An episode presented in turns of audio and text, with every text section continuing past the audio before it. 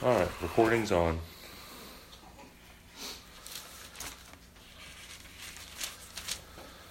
Uh, the topic I have today, if the Lord helps, is one that God's people regularly get really excited about the chastening of the Lord. the, the chastening of the Lord. I, I want us to think about it in some different ways. Um, but if you want to turn with me, I'm in Hebrews chapter 12.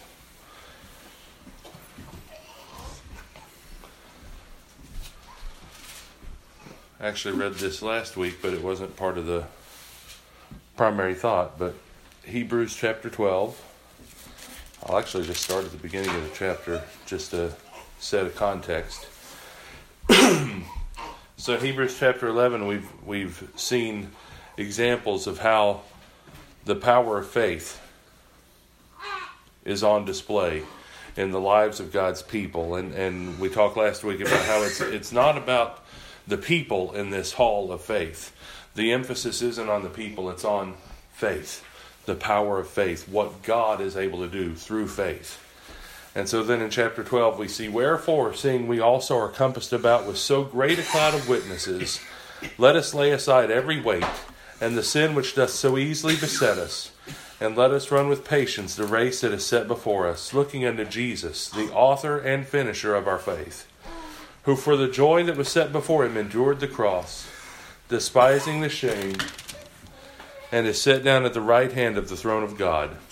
For consider him that endured such contradiction of sinners against himself, lest ye be wearied and faint in your minds. Ye have not yet resisted unto blood, striving against sin. And ye have forgotten the exhortation which speaketh unto you as unto children. My son, despise not thou the chastening of the Lord, nor faint when thou art rebuked of him. For whom the Lord loveth, he chasteneth, and scourgeth every son whom he receiveth. If ye endure chastening, God dealeth with, God dealeth with you as with sons.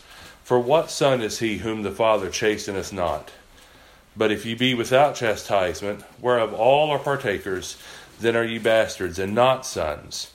Furthermore, we have had fathers of our flesh which corrected us, and we gave them reverence. Shall we not much rather be in subjection unto the Father of spirits and live? For they verily for a few days chastened us after their own pleasure, but he for our profit, that we might be partakers of his holiness. Now no chastening for the present seemeth to be joyous, but grievous. Nevertheless, afterward it yieldeth the peaceable fruit of righteousness unto them which are exercised thereby. Wherefore lift up the hands which hang down, and the feeble knees, and make straight paths for your feet, lest that which is lame be turned out of the way, but let it rather be healed. And I'll stop there. When, when we think about the word chastening or chastisement, they have negative connotations. In fact, if you, if you look it up in Merriam Webster, it will show that the etymology of the word comes from the Latin word castigare, which means to punish or to flog. It's the same word from which we get castigate. That's where we get chasten or chastise or chastisement, and it seems very negative. However, that's in English. What we have in Scripture is a translation into English from Greek. Yes. And Greek is different. Yes. Here in chapter 12, when we have the word chastisement or chastening, the word is paideia, or any of the various forms of that word, paideia, which doesn't mean to scourge. It means to train. Amen. Amen. It is the entire system of teaching, the entire system of training from youth, from childhood, onto adulthood. Now, it can include some degrees of, of severity in that, consequences for correction. but it is not, as we would say, punishment. Castigare would include punishment. Punishment, if you look up punishment, and we, and we think of that because we think of being punished for our sins.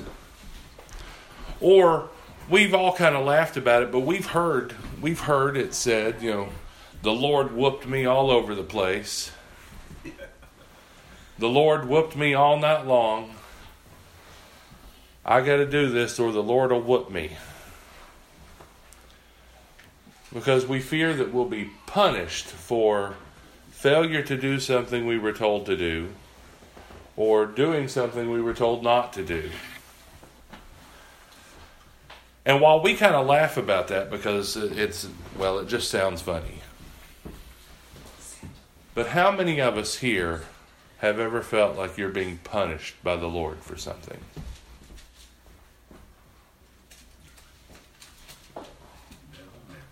Uh, now let's let's be honest.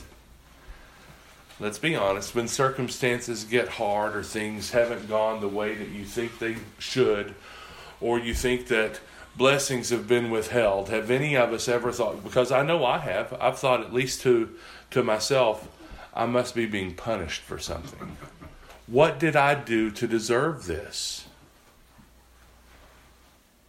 Anyone ever thought that? Maybe in the deep, dark recesses of your mind? Of course. And what, what brings this up is, is that idea that we think of it as punishment. But I want us to understand that punishment, such as comes from the word castigare, which is a Latin term that did not appear in Scripture, but from which we get chastise, which is how we translate a Greek word it changes it changes the context. Absolutely. Do we understand? So if we think of it in, in terms of that, then we think of punishment like we're being like we're receiving retribution for our wrong.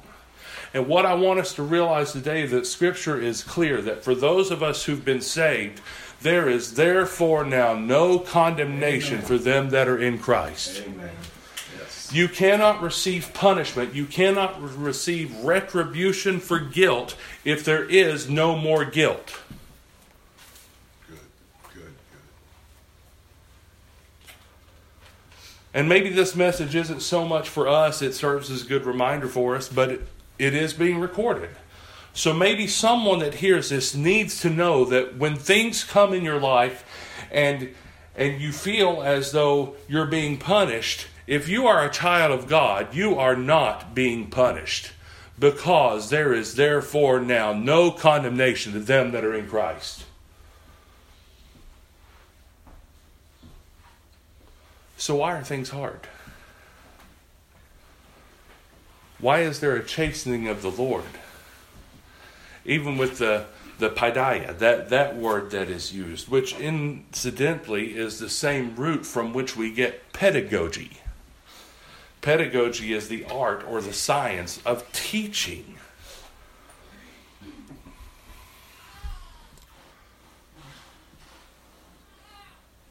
And we don't think of the way that the Lord teaches as being destructive or hurtful. But why not? Why, why can't we look at things the same way we look at our earthly relationships. That's even in the scripture.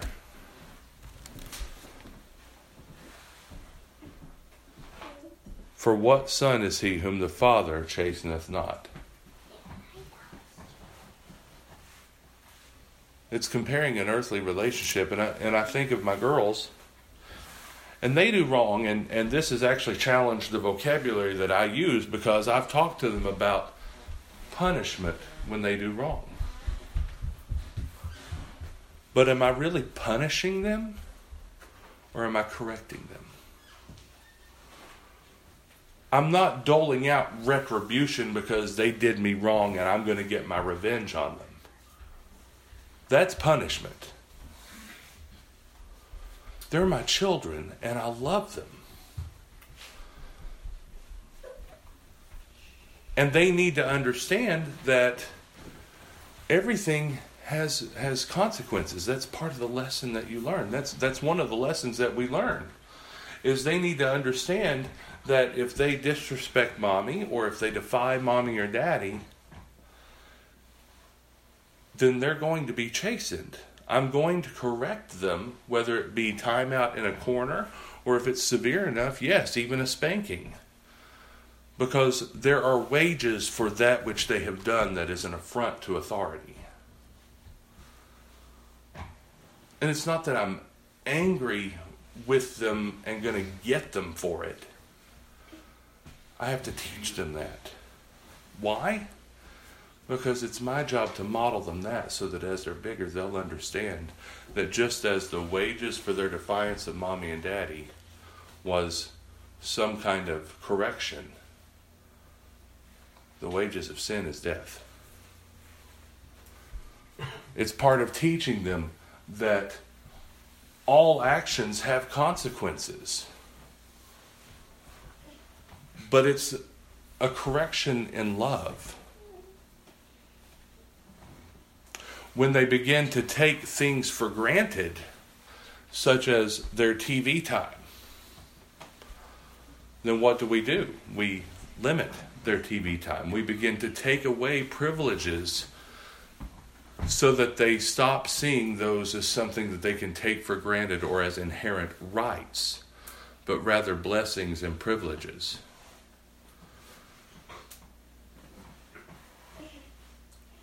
It's instructive. And so I'm being challenged now to change my vocabulary in the way that I speak with them. Whether or not I'll be successful all at once, probably not. It takes a long time to change a habit. But if I can see that viewpoint, then that helps me to understand why God brings things into my life, or perhaps into yours.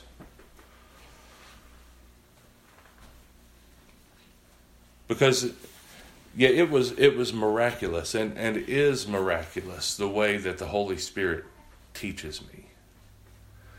And particularly some of you who who remember where I was just four or five years ago to see what the Lord has done in me in that time to to bring around a change in my understanding, a transformation in, in the way that I understand Scripture and, and seek out His wisdom.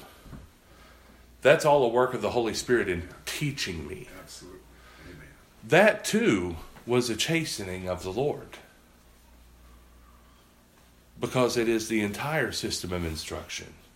Yes, it is the textbook learning. The paideia is the textbook learning, the, the ways that you are mentored and brought up and taught. But now, for those of you who've heard my testimony, where was I before I surrendered to a call to preach? Where was my mindset? Where was my heart? Was I filled with contentment and joy in life? No. Because before I could receive that kind of instruction, the Lord had to correct me in other ways. There had to be a chastening. I had to be instructed. And we have that even today amongst us now. Here in Hebrews, he says, Despise not thou the chastening of the Lord. But he doesn't say it for the first time in Hebrews. In fact, he says, Ye have forgotten the exhortation which speaketh unto you as unto children, which basically is a way of saying, You've forgotten this old saying. This old saying that you would have known from your youth, which indicates that it's probably from Scripture. Anyone know where despise not thou the chastening of the Lord comes from? Is it in the law? No. Is it in Proverbs? Well, that sounds wise, doesn't it? It's not in Proverbs. It's not even in the Psalms. It's in Job. It's in Job. Now, if ever there was anyone who learned to understand the chastening of the Lord, there's the man. And so, again, to counter this thought that maybe sometimes we are punished, let's remember that Job was called by God Himself the most righteous man alive. Yep. Amen. Job didn't claim that title for himself. God said, Have you considered my servant Job?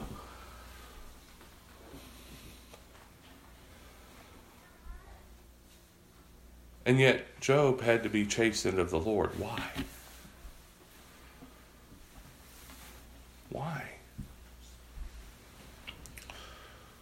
Well, if you look hard enough at the story, you see several things that can speak to us. Now, number one, first and foremost, our lives are not our own, but we are bought with a price, and every servant of the Lord is owned of the Lord. We talk about being free in Christ, but that's because we're free to belong to Christ. But we belong to Christ. We belong to the Lord. We are His inheritance, we are His possession, meaning we are not our own. So, God, whose first priority is His own glory, can use us however He sees fit to bring about that end. So that when Satan comes as an accuser, and God says, If you considered my servant Job, and Satan says, Yeah, but that's because you've blessed him. If you take away his blessing, he'll curse you. We don't know what conversations are going on in the heavenly realms. But God is well within his rights to say, You think so? I will validate my glory in his life. Do what you will, but don't touch his life. God chastened Job for his own glory. And he's allowed to do so because Job was his possession. And so it is with us. So there are times that we may encounter chastening that is not really primarily to instruct us, but rather to instruct the world or the enemy about the glory of God within us. Yes. Yes. Amen. There's one. However, in that trial, we find out that Job, as righteous as he was, had just a little bit of pride about his righteousness.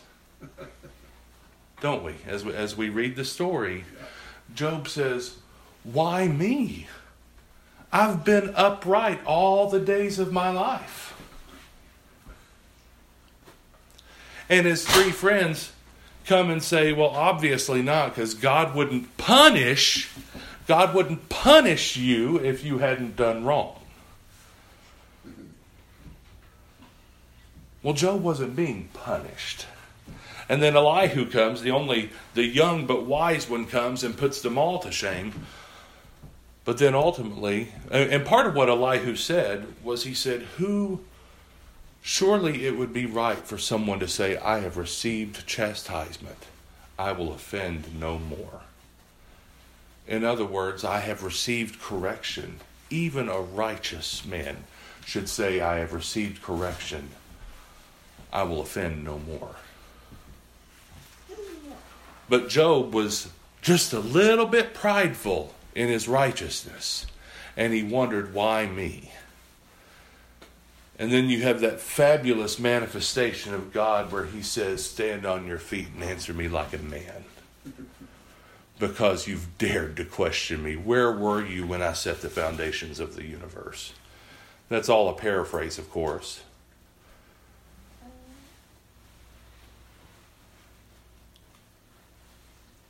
But the chastening that God sent to Job served to show Job his own unrighteousness.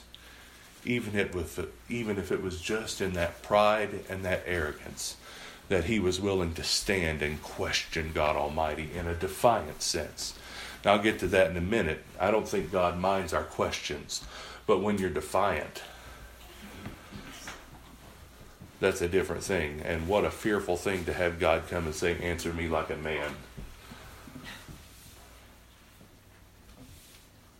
But the chastening that Job endured showed him, enlightened for him his own unrighteousness, his arrogance, his pride.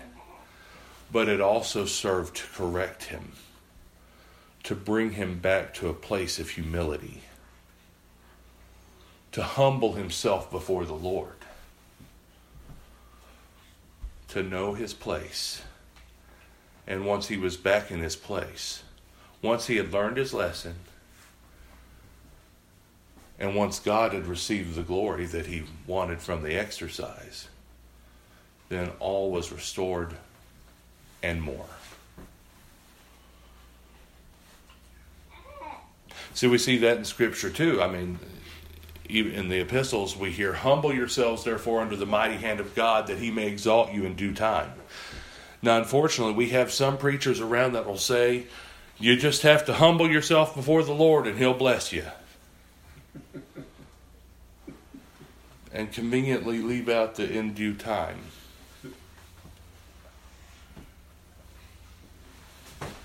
That's not far removed from sow your seed of faith. Only sowing your seed is replaced with be humble. Be humble so the Lord will bless you. Well, if you're being humble so the Lord will bless you, you're not actually being very humble. And the Lord doesn't bless false humility. But anyway, so we see that in Job, he was chastened, he was corrected, God was glorified, he was made more into the image of Christ, and then he was exalted in due time. So, how much more for our lives? When things are not as we thought they would be, when suffering comes,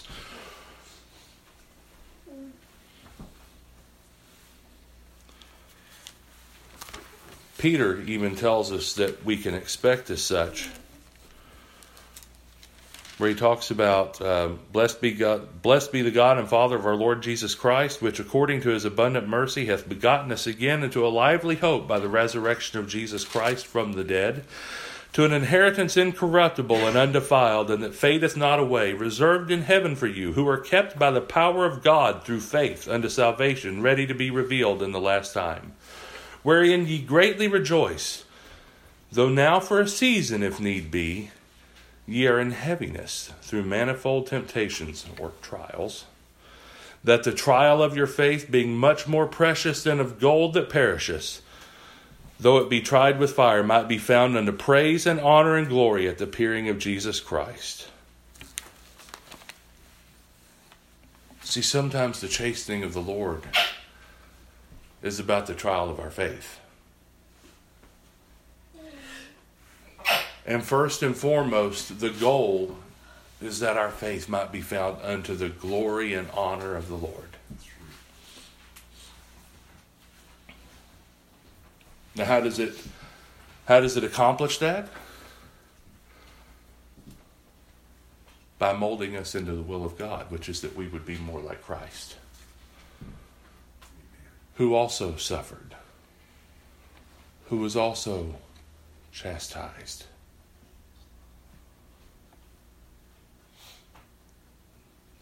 Now he suffered a he suffered a chastisement more like the castigare type. He was punished. He received retribution for wrongdoing that was not his own. He received our retribution. But yet, Scripture in Isaiah tells us that the chastisement of our peace was upon him. And even in Hebrew, that word chastisement means teaching. So, what did the Lord have to learn?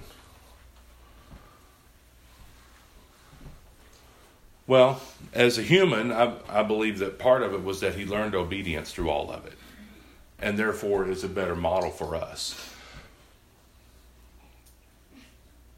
But the key there is it's the chastisement of our peace, of our peace. Christ's suffering also taught us what the cost of our reconciliation is that there is a cost for us to be reconciled to the Lord. and it was instructive for us. And that is why, time and time again in the epistles, we hear Peter, we hear John, we hear Paul all talk about if need be, let us be partakers in his suffering.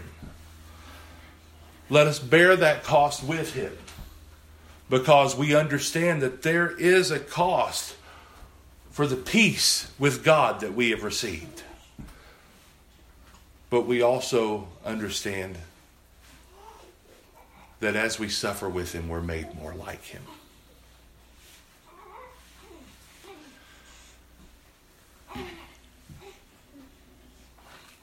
But we're in a soft society.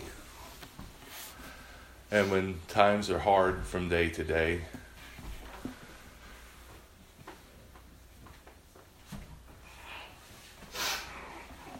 we kind of stop learning.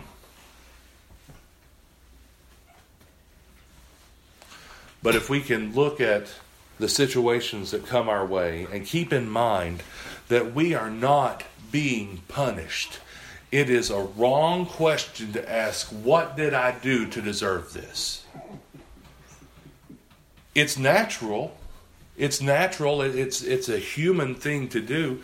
In fact, when, when my mom was was declining so much, my sister time and time again would say, "What did Mama do to deserve this?"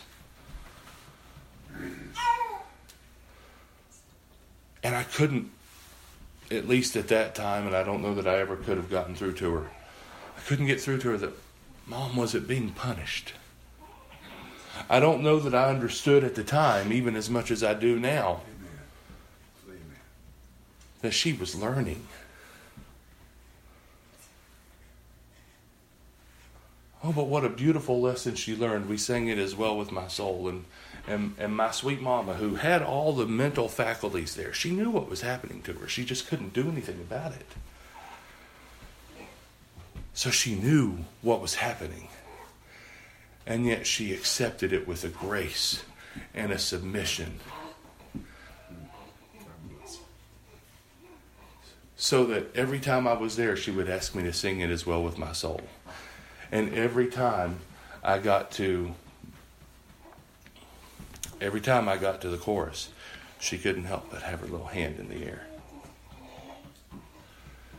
Now I don't know that had my mom not gone through that, that she would have been in that place, in that state. But what a beautiful lesson she learned about being subject subject to God's will and being in submission to him. And what a beautiful lesson she taught us. We saw the same thing with Russell. Many of us wondered why? Why him? What did he do? Anyone ask yourself, what did he do to deserve this? He didn't do anything. But we also heard some of the last things that he said to us, the things he talked about seeing and experiencing and feeling. And what a beautiful lesson to learn if it's the last thing you learn on this side to learn that you're safe in the hand of God. And that then God used that to teach us the same. Those were not punishments, but they were chastenings. They were experiences designed to teach and somewhat to correct. Sometimes it's for correction, but sometimes it's just for teaching.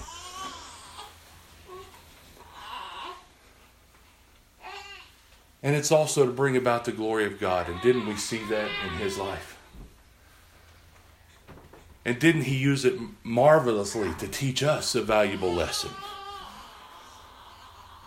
But we see that in our own. When,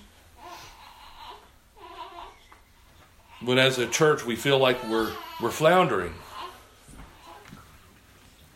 in some ways. I, I don't mean floundering like failing, just, you know, we're, we're not making progress. And I know we've had this conversation where we want to know where we're going. We want to know where we're going. Perhaps we're under some chastening now. I don't know that we're being corrected. But I'm wondering now if all this time that we've spent, or that I've spent, let me speak for me because I can't speak for everyone, but I think there's some unity here. For all the time that I've spent wondering, what's next? Where are we going? Where are we headed? maybe instead of wondering where we're headed and what's next, we should be asking, what is the Lord trying to teach us through this time right now? Because obviously there's a lesson. And the same thing, like, I can't speak for everyone here, but I know different ones of us have different struggles. But, but you all know mine in, in terms of employment and, and just feeling kind of stuck, like I'm not able to do what I'd like to do. What did I do to deserve this?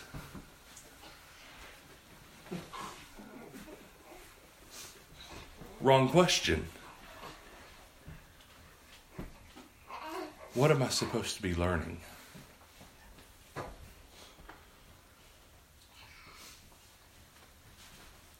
Here, I thought, in all honesty, I thought when we left Alabama, we'd be moving in because the Lord was getting ready to do a, a, a great thing. It was going to be a powerful move because you, you know you have that energy of a, of a, of a new calling and a new direction.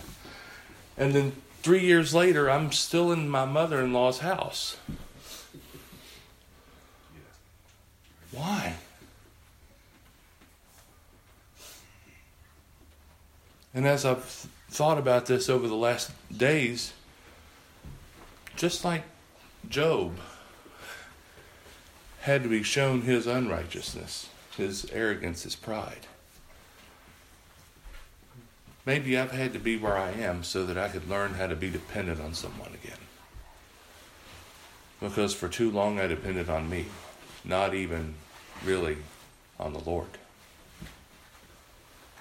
So maybe this is a concrete lesson for an abstract truth that I can't depend on myself, but I have to depend on Him. So maybe some of us are learning similar lessons. Maybe some of us are having our pride broken because from the time I was 21 or 22, I was on my own. I was, it was just me. I made it my own way.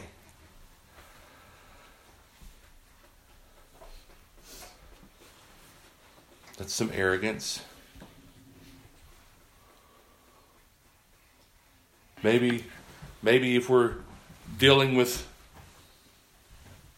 illnesses, it's a, it's along the same lines. I'm, I'm not even going to try to. I could take way too long trying to venture possible reasons that God may bring various types of chastening into our lives. But you can look into your own life and see where you feel like in the past, maybe you felt like you were being punished. But look at it new and know that the chastening is not a punishing, but it's a correcting. You're not being punished. For those who may listen later, I want you to know whatever you're experiencing, whatever God is allowing to come into your life, you are not being punished if you belong to Him. There is therefore now no condemnation to them which are in Christ. But you can and will and should be corrected. And if the Lord loves you enough to teach you and guide you and correct you, then you should embrace that. And we know in Hebrews that it says, Now no chastening for the present seemeth to be joyous, but grievous. Yes, it hurts. Yes, it's painful.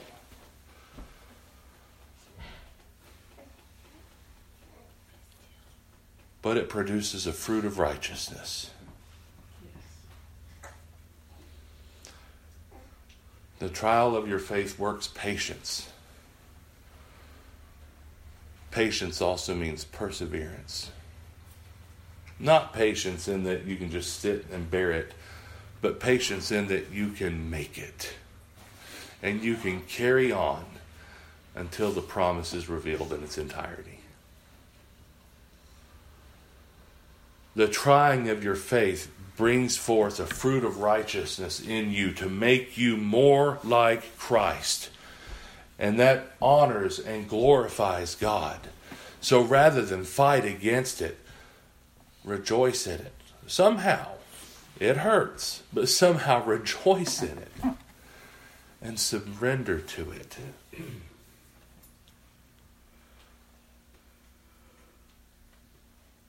Because again, just like when I'm correcting my girls, if if they fight me, if if I tell them to go to timeout, they won't go to timeout. they're in timeout for longer. If, if they fight the correction, then the correction just lasts that much longer and is that much more extreme. So it is for us if we fight against the pricks of God's correction in our lives.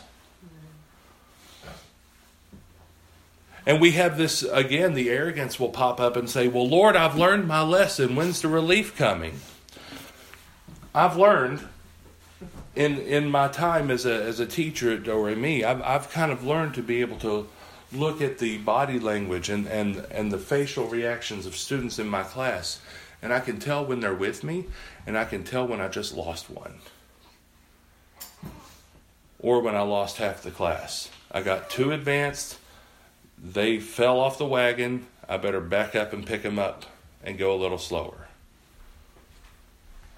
That's part of the mark of a, of a good teacher is not only being able to communicate, but also being able to have the back and forth, the yin and yang, and, and to understand when your students are grasping. Well, let me tell you that the Lord is a wonderful teacher. And I've had students that say, Oh, yeah, I understand it. And even their facial language says that they've got it. But then you give them homework, give them a little assignment, and they don't got it. In fact, you think maybe they need to go back a grade.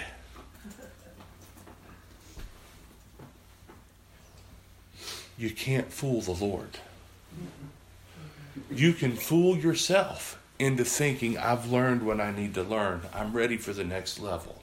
And you may wonder why the chastening continues. But the Lord is a wonderful teacher. And He sees the heart. And He knows when His children have learned the lesson. He knows when we have learned what we needed to learn. He knows when we're ready to proceed. And that is why there is no promise that when you humble yourself, I'll bless you. It's humble yourselves before the. Humble yourselves, therefore, in the. I can't even quote it right now. Humble yourselves before God, and He will exalt you in due time. When you're ready, when He's ready.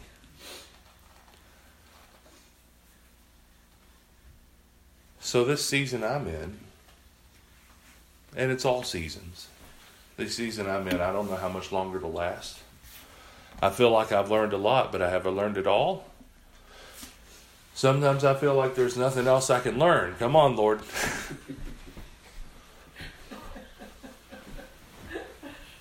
but that's where we have to learn to trust Him. That He knows my heart. And He knows when I'm ready.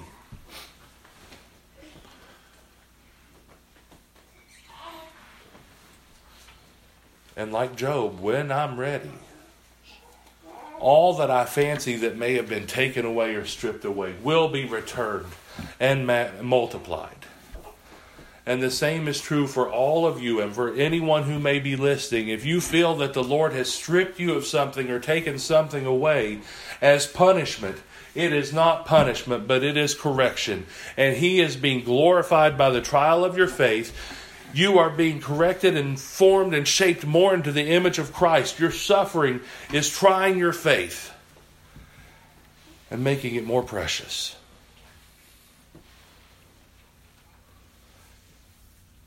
And once you have learned,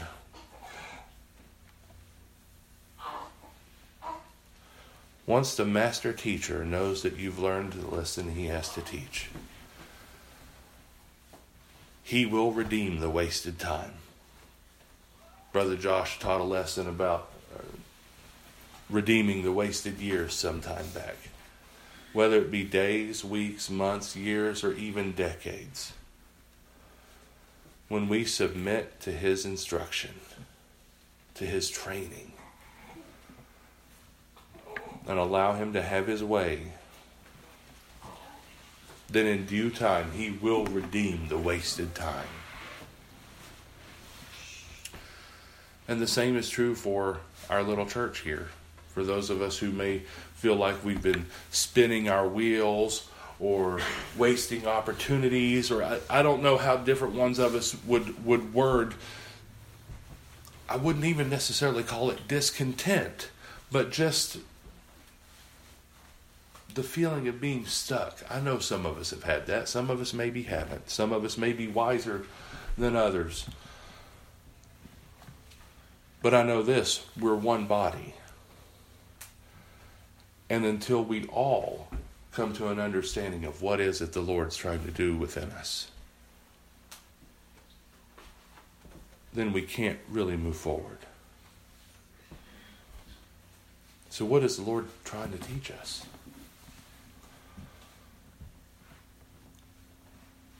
Let's not despise the chastening of the Lord, which means not, you know, we use the word despise to mean I, I despise broccoli or something like I hate it. Yeah. No, that's not that word despise. It means to hold in low esteem. Or it can mean to not like very much, but really it's any kind of, of disrespect towards. Let's not despise the chastening of the Lord, but seek out what it is that He's trying to accomplish in us through that chastening. Let's embrace it because when we are chastened, we know we are sons and daughters. For whom he chasteneth, the Lord loveth.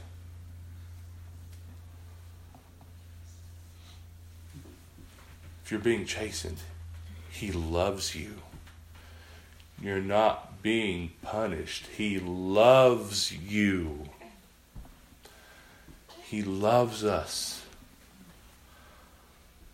unworthy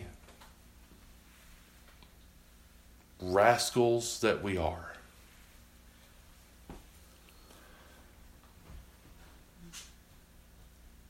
Now, if you're not His, seek Him.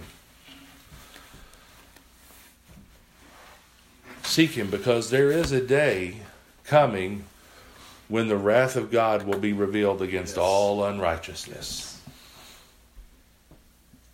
And that is a wrath of God. That is not teaching. That is punishment, plain and simple. That is punitive action. That is retribution against an affront to a holy God.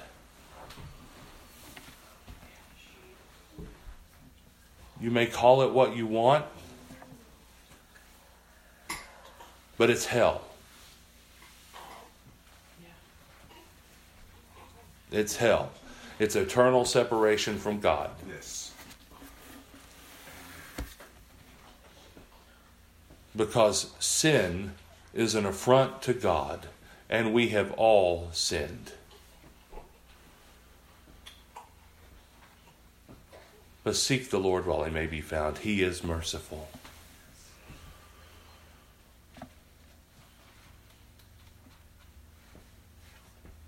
Seek the Lord Fall on his mercy. By chance, you may be saved.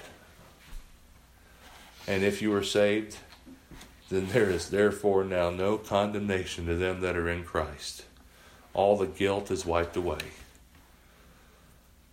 Doesn't mean there's no more pain or no more suffering because there is still a chastening of his children, whom the Lord loves. Don't despise the chastening. Learn the lessons that we need to learn, embrace them, and be thankful that the Lord loves us enough to teach us how to be more like our, our elder brother Jesus, that we may live to the praise and honor of his glory.